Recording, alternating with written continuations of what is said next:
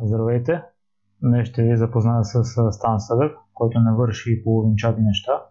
Той помага на хората да се променят. Стан е онлайн коуч, който има невероятни познания по тренировки с тежести и нутрициология, като негови клиенти са хора, практикуващи различни спортове. За всякакви мнения, критики и препоръки можете да ми пишете във Facebook страницата на Примеримите подкаст. Всяко ваше мнение е изключително важно за мен и от тук нататък е стан.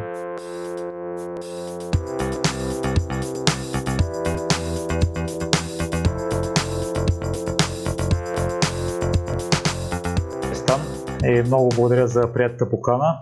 Аз много се възхищавам на теб и на една групичка, свързана с фитнеса. Ти знаеш за кого говоря.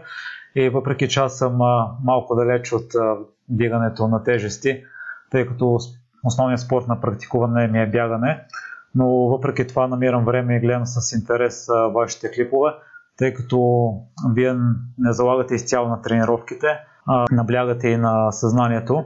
И в един от последните клипове ти именно това споменаваш, че най-голямата промяна за да влезеш във върхова форма е настъпила в съзнанието ти. Здравей, Миро! Много правилно се забелязва. Аз подкрепям всички български младежи, които се развиват в сферата първо. просто защото си мисля, че е много полезно. Относно влизането в форма, това, което казвам и говоря в последното си видео, по-скоро касае това, до което стигам 25 години по-късно, а не което съм си мислил в началото. Един вид това е резултат от опита, и тъй като тялото ми е достигнало до един пик на развитие, особено натурално, за мен не остава друга възможност, освен да гледам към това да развия ума си по същия начин. А стана, на мен ми е интересно защо реши да правиш клипове на български, тъй като ние преди да започнем записа си говорихме, че в България нещата навлизат с известно закъснение.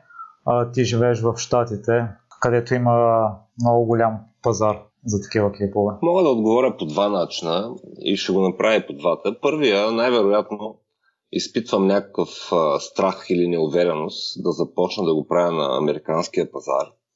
Това напълно честно казано, по, по такъв начин честно, че се едно казвам на себе си, е нещо, което ми стои в съзнанието, че трябва да започна. Другото нещо обаче е, че когато започнах през 2015 година да правя Facebook видеа на живо, тогава точно Facebook отпуснаха тази опция тук в Америка първо и аз просто исках да я опитам. Но като видях а, самия отзвук, който имаше и колко хора гледаха на живо, интуитивно си помислих, че там има нещо. Така започнах. Две години произвеждах видеа по този начин, като все повече се опитвах да специализирам и да доставям по-високо качество. Като, например, да използвам специализиран софтуер, темите да бъдат синтезирани, да има някакъв ред, самия формат да бъде известен, кога ще се появя и ще говоря. Малко след това обаче, не много малко, две години след това, реших, че YouTube е нещото, което искам да, да развия поради простата причина, че не го бях правил до този момент. Освен това ми дава една по-голяма възможност за творческа, за творческа изява. Защото за мен да се изразя, това е най-важното нещо, преди всичко останало. А, смяташ ли, че малко на сила навлезе в YouTube, защото в а, едно от видеята споменаваш, че си получил съобщение от YouTube, че трябва да увеличиш броя на гледаемост Значи, това, което се случи, аз имах до този момент със случайно качени видеа, аз имах хиляда човека. Хиляда човека в YouTube. Имейла се отнасяше до това, за да мога да използвам пълната функционалност на платформата. В никакъв случай не бих казал, че е било на сила, тъй като аз по-скоро имах нужда от такъв тип а, рамка, от такъв тип правило, просто за да се стегна и да започна да го правя. Защото в главата ми това съществуваше от 2013 година. Като план проект, като включително имах проекто записани видеа на английски. И, и просто това беше правилният момент. Аз всъщност гледах на там и начинът по който аз функционирам е много прост. Когато се напиша три неща на листа, по някакъв начин аз все едно се заставям да ги направя. Много по-ефективно и ефикасно изпълнявам задачите си. И по този начин, когато те ни поставиха точно колко гледания трябва да имаме, точно колко, за колко време трябва да стане. За мен нямаше друга възможност, освен да започна да произвеждам. Но в никакъв случай не беше на сила. Аз нищо не правя на сила. Стана на мен това, което най-много ми харесва, а ти спомена, че не си открил а, все още стила си, че постоянно се усъвършенстваш. Има много нови неща в всеки твой клип и това го прави уникален един вид. Няма строга структура, което на мен ми харесва и такъв тип формати, защото знаеш, че във всеки клип ще видиш нещо ново, нещо различно. И във връзка с това се вижда, че влагаш много усилие и време в създаването на видеята. Поставил ли си си някакви срокове, тъй като знаеш, че в началото е малко трудно, докато нещата потръгнат? В никакъв случай не съм си поставил срокове. Аз приемам правенето на тия видеа точно като рисуване във вода или в пясък близо до вода. Правя видеото, качвам го и след това всичко изчезва. Ново видео, ново видео, ново видео. Един вид това за мен е начин да боря от друга страна самата ми тенденция да съм перфекционист в това, което искам. Защото идва един момент, в който трябва да качиш видеото, да може да спре това напрежение, за да почне новото видео. А, въобще не използвам никакви метрикс или никакви измервания, за да се мотивирам или ориентирам. Единственото, което има значение за мен, е поредното видео да се качи. И единствената структура, която интуитивно като че ли следвам, отварям самия браузър на YouTube, гледам кога е качено последното видео и примерно казва two days ago, преди два дни. И аз знам, че трябва да седна и да направя ново видео.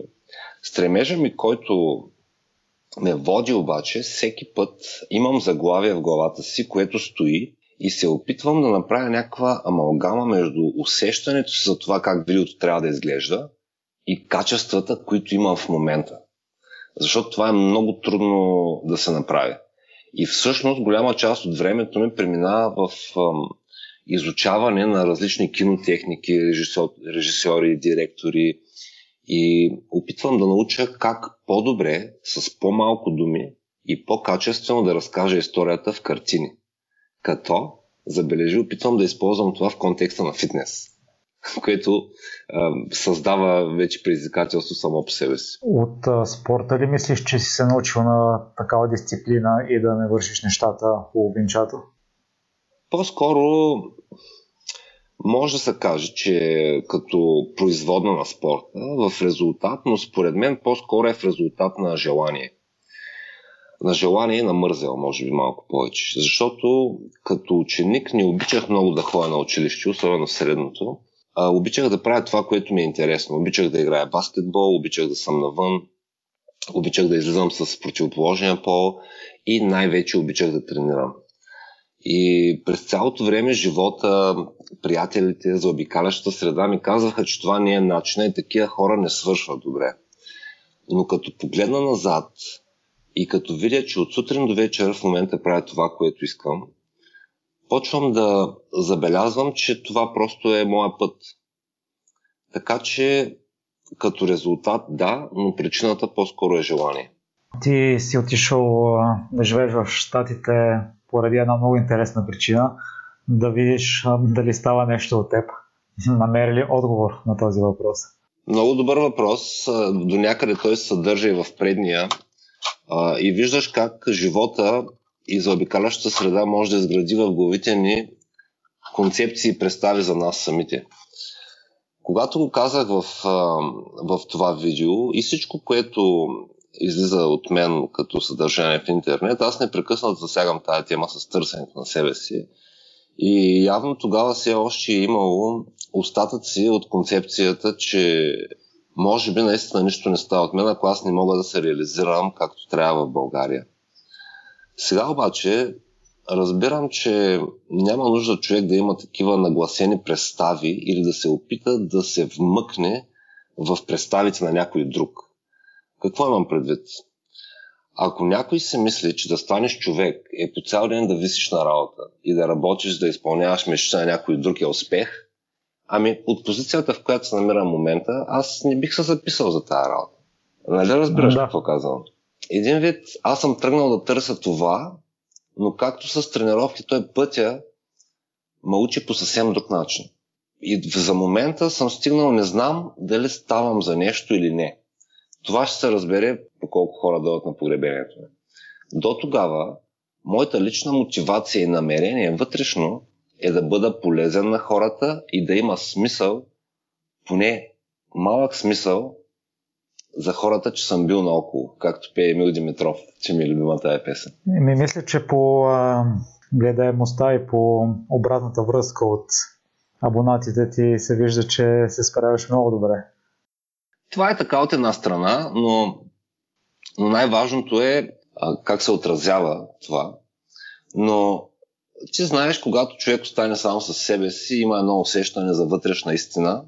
И аз просто мога да видя колко още потенциал за развитие има. И хората, които са коментирали, направили са, направили са някакъв коментар, това не е било непременно нещо задълбочено. А е било нещо импулсивно. Ще направя някой друго видео, те ще кажат обратното. Така че, каквото моето усещане за лична истина вижда в момента, това е, което смятам аз от една страна. И от друга страна, наскоро четох едно економическо проучване, всъщност го слушах на една аудиокнига, едно економическо проучване от сферата на поведенческата економика, която каза, че когато една голяма група хора се опита да направи предположение за, да речем това колко бомбонки с китъл има в едно пакетче. Първите и последните ще направят много голяма грешка, но статистически сбора от предположенията на групата ще бъде възможно най-точен. Така че ако има начин да екстрактнем всички коментари, които са направени, и им сложим знак плюс или минус и ги формулираме в едно изречение, най-вероятно то би имало голяма точност от гледна точка на публиката, която го вижда. Ще разкажеш малко и за живота в Лас Вегас, тъй като аз миналото лято имах възможността да го пуста, но като турист. И знам, че живота като турист е един, а живота като жител в даден град е съвсем друг. И ми е интересно да разбера какви са твоите наблюдения върху града. Лас Вегас е много специално място. Това е едно, едно градче, изградено в пустинята, изцяло на базата на идеализъм и в същия момент на краен материализъм.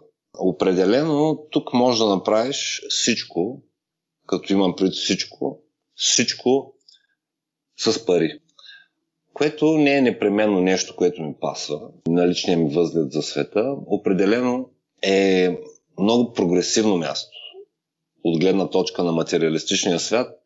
Миналата година купихме NFL и NHL отбор. Нали, национална хокейна национална футболна лига. За пример, от родния ми град Русе, ние строим един стадион от 20 години. И всяка година, когато се пребера, името му името на залата се променя според това кой е спонсора за, за тая година или за този месец. От гледна точка на това как се отглеждат деца, тъй като в момента вече имаме моя син, едва ли е перфектното място. Със сигурност е, как да го обясня, със, със сигурност е място на много обърканост. Как аз го виждам и как аз го преживявам е като просто място, на което се намирам в момента. Като не искам да оставаш с впечатлението, че аз не съм благодарен на града, защото, както казват американците, Vegas was good to me. Вегас добре се отнеси към мене до този момент. Като говорейки за самия момент, в момента моят бизнес е изцяло позициониран онлайн и 99% от хората, с които работя, са в България или българи в чужбина което ме превръща в един от малкото хора, които живеят в Съединените щати и изобщо не работят с местните хора. Което според мен е много интересно. Интересна случайност. Ако трябва да го сравниш с Нью Йорк и Лос Анджелес, тъй като аз съм посещавал и тези два града и като турист бях очарован от тях. Като турист, аз много давна се отказах първо да бъда турист, просто турист аз винаги ходя до някой град, когато за мен има някакъв смисъл. Или трябва да има курс, или семинар, или нещо такова. И просто туризма е като второто нещо, което правя в града.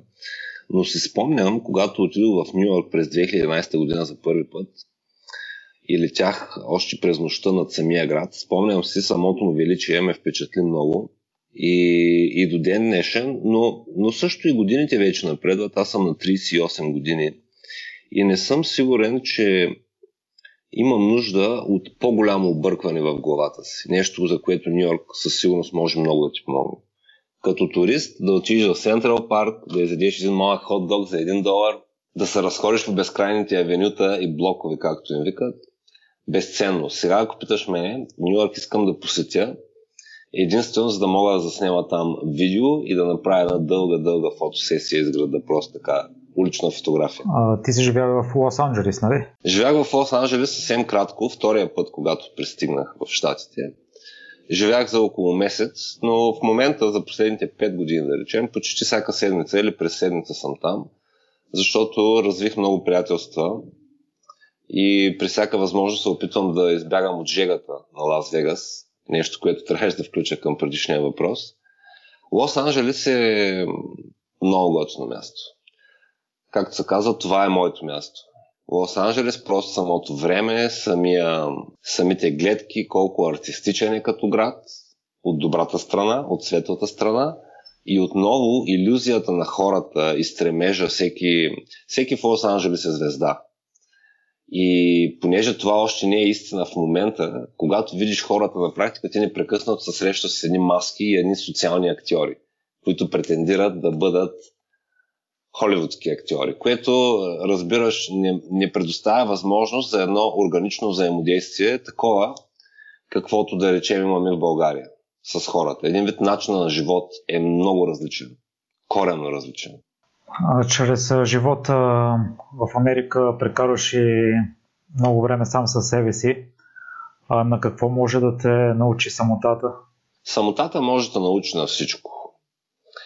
Най-важното нещо, според мен, е може да ти посочи ясно истината, защото една серия от мисли ще се върне толкова често преди някой да разсея, че дори и най- слепия относно собствените си слабости човек може да ги забележи. Може да направи така, че толкова много да ти стане скучно да домързи, че накрая да свършиш нещо полезно. Може да те фокусира толкова много, че да постигнеш и да надскочиш много пъти и себе си, и всеки, който е в състезание с тебе. Особено ако живее в България. И защо това е така? Ами, ако вземем единия начин на живот и другия, или едното състояние на ума и другото и го сравним, в България един човек ще срещне през деня си минимум 3-4 човека, с които ще пие кафе. Така наречено ще пие кафе, което значи ще се видят, ще си поговорят, ще отнеме някакво време. Между 4 и 6 часа на ден могат да се изхарчат по този начин. Тук в Вегас, където съм, или дори в Лос Анджелес е още по-сложно, предполагам в Нью Йорк е още, още по-сложно. Вероятността да се случи това на месец, да имаш такава среща, е може би 20-30%. Ако имаш приятел, с който често се виждаш, може би може да обърнеш а, самата, самото процентно съотношение, да кажем да се видите 2-3 пъти този месец, но след това да не се видите още месец и половина или дори два. Това нещо осъзнаването на това нещо като да, това е нормално, точно така стоят нещата, ти дава възможност във всички тези огромни промеждутъци от време фокусирано да правиш нещо, което да занимава ума ти, което да те развива и да напредваш. Другата ти възможност е да се побъркаш. Във връзка с това, тук в България полезно ли е да медитираме? Тъй като аз съм те виждал ти да го правиш и медитацията ще свърши това нещо да намерим време за себе си. Изцяло да се концентрираме върху мислите си. Много интересен въпрос. Аз през цялото време говоря неща, свързани именно с фокусирането и изобщо не използвам думата. Медитацията, тъй като много различни хора вкарват в едни и същи думи различен смисъл или използват един и същ смисъл, обаче го обясняват с различни думи, което ги обърква. Но тъй като ми задаваш въпроса директно, няма значение дали ще бъдеш в България, дали ще бъдеш в Южна Африка, в Лас Вегас или ще бъдеш в ам, Антарктика, за да работиш с ума си. Ако умът ти непрекъснато бива разстроен от минаващи мисли и чувства и стари концепции какъв си, какъв не си, какво би трябвало да направиш, какво не би трябвало да направиш, то тогава фокусираното внимание върху един и същ обект, който може да бъде светлина, звук или форма или цвят, 100% би могъл да ти бъде полезен. По много елементарен начин. Ако ти не даваш енергия на мисли, които се повтарят непрекъснато, след известна, известен брой повторения, тези мисли спират да се появяват. Нека ти дам един пример. Ако аз съм си повтарял на времето дали става нещо от мен, дали не става, тази двойка, тази въпросителна двойка, която ми се е идвала постоянно, ако аз съм спрял да й давам енергия, тя повече не идва при мен. Не се връща. Така че това, което ти дава медитацията, е една кристална яснота относно това как стоят нещата. Дали това е подходящо или ще бъде интересно на всеки, оставям на всеки сам да се реши. В коя държава може да се прави? Според мен може да се прави на Марс, ако има начин да живее там тялото. Друг начин да останем сами себе си е разходката, но аз използвам това време да слушам а, подкасти. Напоследък, преди слушах музика, вече преминах към такъв тип а, а, формати.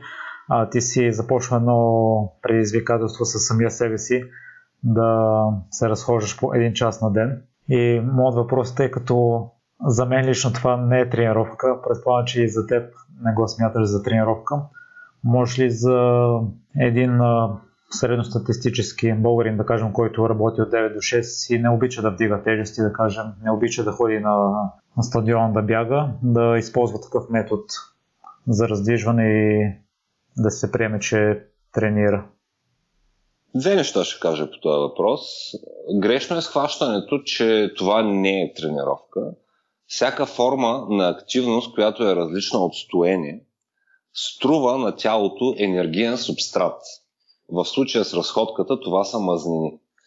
В интерес на истината и малко хора си дават сметка за факта, че когато човек се упражнява на ниска интензивност, както каза ти си се занимаваш с бягане, може да разбереш това, с ниска интензивност, когато ударите на сърцето не се увеличават на повече, да речем от, от 20% от изходното си ниво. Нека да кажем, че човек се движи с сърдечна, с хард рейт, да речем 110-120 което е ниска частота и ходи, да речем. Това, което се случва е, че тялото използва 90% от времето единствено мазнина, за да го извърши. И това започва да се случва още след 10-та минута, да речем. Това е от една страна от гледна точка на физиологията. От гледна точка на това как се избистря ума, аз бих предпочел да, да използвам медитацията за това, а самото хорене използвам като а, време да компенсирам това, че тук няма много движение. Тук аз се намирам изцяло в колата си, а, за разлика от България, където непрекъснато съм на улицата и колата дори няма авария, ако няма да минава между, от град до град. Един вид за мен това е альтернатива.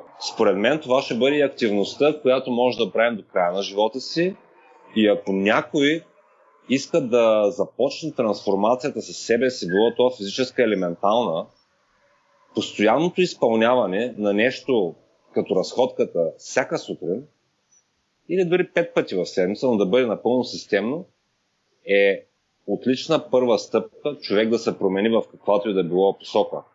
Защото съм забелязал, че когато човек дисциплинирано изпълнява едно и също действие достатъчно дълго време, самото умение да прилага дисциплината към едно много лесно може да бъде трансферирано към друго да речем, дисциплината да се ходи в залата, към дисциплината да се учи, към дисциплината да не се отказваш, към дисциплината да бъдеш последователен в нещо друго. Така си мисля. А аз съм забелязал при мен, ако съм на работа и стоя много време на стол, това също ме натоварва, докато ако съм постоянно в движение, не усещам а, такъв тип умора. И ако искаш да дадем някакви насоки, минималното време, към което трябва да се стремят? Какво е според теб? Ако се движат с а, така бърза крачка, все едно обичам да казвам, все едно, че бързат да не затворят магазин за хляб, бих препоръчал 30 минути. 30 минути, минимум 5 пъти в седмицата, за да може да има. Все пак е много ниска интензивност. Оптималният вариант би бил всеки ден тъй като няма никакъв стрес и в момента, в който самата активност спре, тялото вече е възстановено. Това не е бягане, не е вдигане на тежести. И третото нещо е когато човек може. Защото живота винаги идва на срещане, предизвикателствата са всяка следваща минута и като че ли колкото повече напредва живота, толкова по-начесто и нагъсто стават тези предизвикателства. А може ли да разделим разходката, да кажем, половината да е сутринта, другата половина да е вечерта? Ами всъщност можем и ще бъде много подходящо. Един японски изследовател прави а, систематични изследвания върху тази тема и всъщност казва, че хорене по 10 минути след всяко хранене за един месец а, може да доведе до 4 до 6 кг, мисля, че е загуба на тегло и то на масна тъкан. И причината е, че подобрява инсулиновата чувствителност. За слушателите искам само да кажа, че тази чувствителност е самата способност на тялото да отделя инсулин от панкреаса в резултат на приема от една страна на висок обем въглехидрати, това са всички варива, хлябови, оризи, бобови и така нататък, и от друга, за да се асимилират големи по обем храненето. Така че 10 минути непосредствено след хранене може би не е най-удобното нещо да се направи, точно когато човек иска да се седне на дивана да гледа, но реално такова проучване, дори две такива, съществуват и могат да бъдат намерени в, в интернет. В PubMed. За това се замислих, защото къде мога да бъде, си мислех дали може да ги закачим отдолу, хората да ги видят и в PubMed, в, там където проучванията в Америка се качват. Трябва ли да изберем специално място, примерно разходката по моловете, да си търсиме дрехи, да го приемем ли за разходка? Трябва, за да го наречем, за да го наречем разходка, трябва да има непрекъснатост на темпото. Ако човек може да обикаля мола с 5,5 км в час, без да го наруши за един час, то нека да го направи. Ако обаче среща с трудности непрекъснато тръгва и спира, нека разходката в мола просто да я нарече пазаруване, а разходката да я раздели чисто терминологично. Това бих препоръчал аз. И във връзка с това, като постоянно искаме да се усъвършенстваме и да се напредваме, аз съм съгласен, че ако сме дисциплинирани с разходката, след това може да го прехвърлиме към нещо друго. Но един от твоя клип се говори за това, че как да преминем от прекалено крайно здравословен режим към здраво тяло. И като постоянно искаме да се усъвършенстваме, според мен в даден момент може да стигнем до такива крайности. А твоите съвети какви са? Не е лесно да се стигне такава крайност. Аз го казвам като нещо, което е възможно. Тук ще запозная и слушателите с една концепция, която, за която знам. И тя е тази за убежището или за това от, за отправната ни точка. Това е будистка концепция и става въпрос за нещото, на което се опираме и отскачаме, за да управляваме живота си. Нещото, което насочва. И ако човек вземе убежище или отправна точка в това, че изглежда добре или че тялото му се подобрява, то тогава той насочва вниманието си единствено навътре и към себе си, наистина прави нещо, което не е посилно в момента за много хора, но истината е, че това е капан сам по себе си. Така че, моят съвет за начинаещи и за средно напреднали би бил нека първо да открият на какво телата им са способни и докъде ума им може да ги заведе, но през цялото време да не се вземат много на сериозно, защото това тяло е като един сапунен мехур от върхова форма на състезание буквално отнема няколко понички, за да може тая форма да се развали. Което означава, че формата на тялото не може да бъде наше убежище, не може да бъде наша отправна точка. Единственото, което може да бъде отправна точка е нашето собствено осъзнаване. Ако човек вземе това и го използва като локус на контрол, откъде да изхожда за, в живота си като посока, според мен няма да сгреши. Ако обаче го използва като нещо, с което да се отдели от другите и да покаже на себе си на тях колко е добър, несъмнено той ще стигне до недобри резултати, като няма да се изненадам това да бъде най-малкото хранително разстройство и в нерядко случай и психическо такова. Човек трябва да знае с какво се захваща и да не се приема много на сериозно. Тогава всичко ще бъде много добре. И да прави каквото знае и може. Ако все пак стигнем до там, лесен ли е пътя на обратно? Не мога да отговоря със сигурност, тъй като не съм сигурен колко болен или здрав съм в момента. Защото аз разполагам единствено с моя начин на мислене и не мога да преценя дали това да прекарвам 7 дена в седмицата в някаква форма на активност или 7 часа тук да прекарвам отделното време в хранене, дали това е навик, който се струва да бъде рекламиран на другите или просто навик, който е възможен. Дали е лесно да се излезе, знам, че от хранителните разстройства не е лесно. Такова разстройство аз не съм имал. Пример, който мога да дам със себе си е през 2015 година стъпих на сцената в Сакраменто, Калифорния, за да спечеля първото място в състезание по натурален културизъм. Подготовката за това състезание ми отне 25 години, като последните 11 седмици, от които бяха страхотно изключителна работа. Нещо, което може да видиш в последното ми видео за моята лична трансформация. Не съм забелязал това да е довело до някакво заболяване. Поне нещо се отнася до, до това как съм наблюдавал личния си живот. Но ако наблюдавам факта, че ми отне още 3 години до сегашния момент, за да започна отново диета, се оказва, че има нещо като ментална травма, която се получава във връзка с това човек до такава степен да изпили и да насочи вниманието към едно нещо, което е толкова временно, че възстановяването отнема минимум 3 години, поне в моя случай. И според мен това е промяна с положителен знак. Защото много момичета, които го правят, след това отскачат обратно, качват огромно количество тегло, депресират се. Нещо може да се случи в личния им живот, или да ги уволнят от работа, или да се загубят бизнеса, или да ги остави някои гаджи, или да родят. И ти сам може да се представиш до какви последствия води това. И вие това много добре го обяснявате в видеята.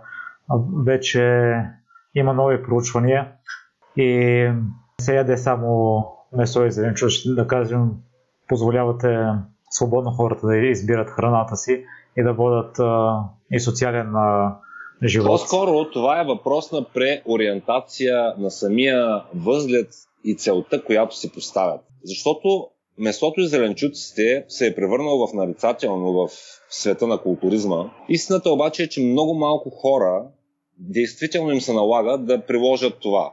Резултатите идват много по-рано и в интерес на истината, ако трябва да говорим физиология и хранене и как нещата се променят, всъщност човек трябва да има и трите макронутриента едновременно. И протеини, въглехидрати и мазнини.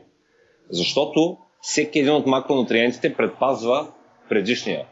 Ако човек е единствено протеин, което е месо, с зеленчуци, тогава тялото му ще бъде принудено да преобразува аминокиселините от протеина, които са съставните му части или блокове, които са 20 на брой заменими и 8 незаменими, те могат да се превърнат в гликоген. Един вид човек се храни с месо, за да може да се докара ефекта, че е изял бобови растения, всякакви други варива, хляб, пица и т.н. или плодове.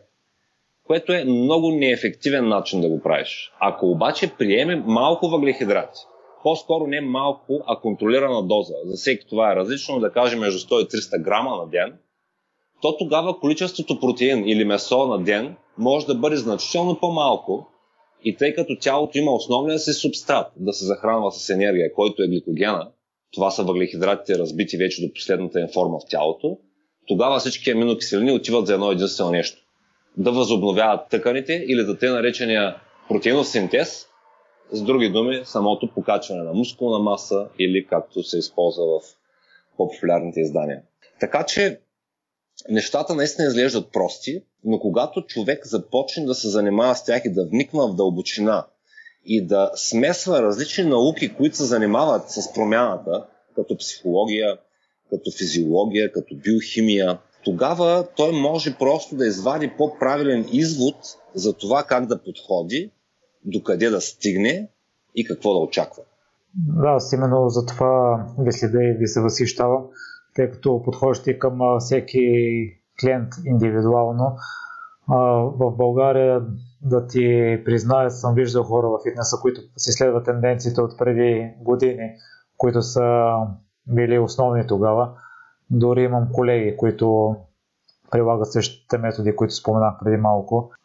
Та, затова ми се искаше да ти задам този въпрос. Твоите клиенти се занимават с различни спортове. а, това голямо предизвикателство ли е, тъй като едно е да си а, треньор само на хора свързани в фитнеса, които искат да градат мускулна маса, друго е да си треньор на различни типове спортисти, които изискват различен вид тренировка. Отговорът е, че най-голямо предизвикателство са спортистите. Независимо дали са спортисти или не, те са хора. Те имат други цели, но там, където се срещат тяхните интереси, е място, че те също искат да изглеждат добре.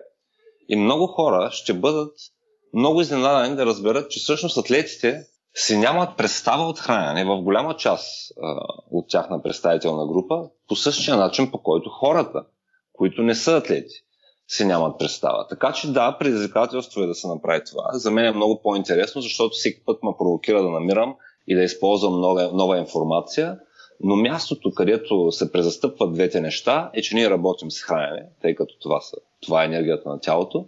И в един и в другия случай ние просто използваме това как тялото работи с енергията, просто за да може да насочим по такъв начин от една страна или да постигне по-висок спортен резултат, или да променим самото съотношение на тялото по отношение на това мъзнени мускули кости или така наречената боди рекомпозиция. Но да, определено това са най-големите предизвикателства, когато имам да работя с някой или било то каратист, боксер, последният човек с когото а, така работим по този въпрос, се занимава с триатлон и само за да мога да дам правилните, как да кажа, насоки по отношение на храненето и организацията на тренировъчната методика, а, ми отне минимум седмица да прочета две книги, да си припомня всичко, което знам. Просто провокира съзнанието ми по един нов начин.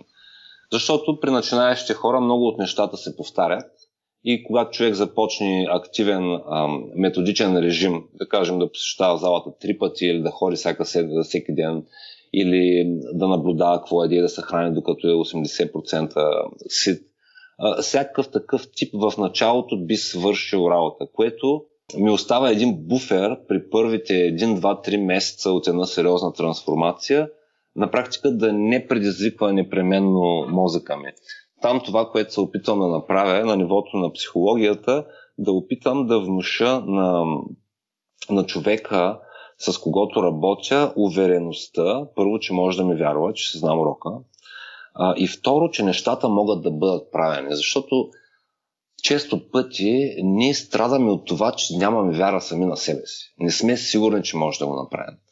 Так, като че ли в началото по-скоро това е истинската ми роля.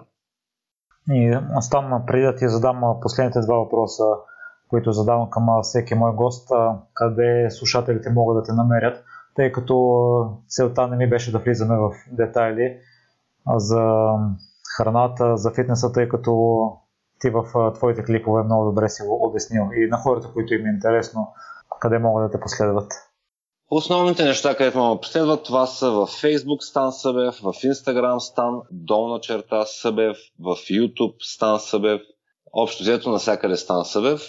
Могат да ме последват. Там има повече от 400 общо видеа, сумарно между YouTube и Facebook, където, както казвам, много от нещата за хранене са засегнати на моя вебсайт са всички материали и продукти, които са достъпни в момента на хората, за начинаещи, в момента за предизвикателството, което върви в момента. И сайта е stansъбев.com с латински букви съответно.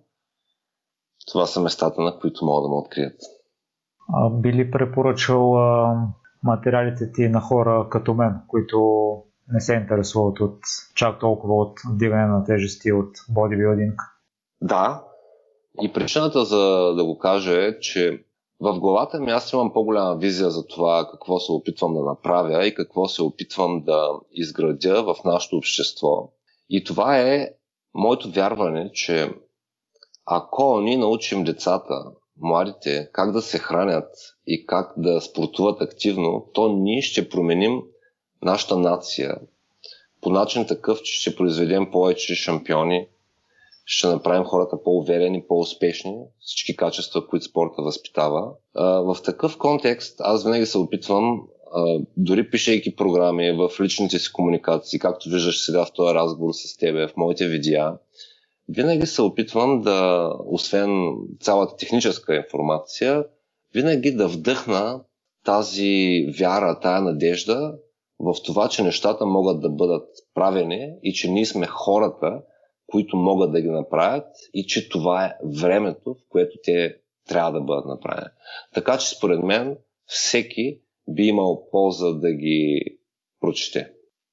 И да кажа от моите наблюдения, че предоставяш информацията по много приятен и лесно смилаем начин.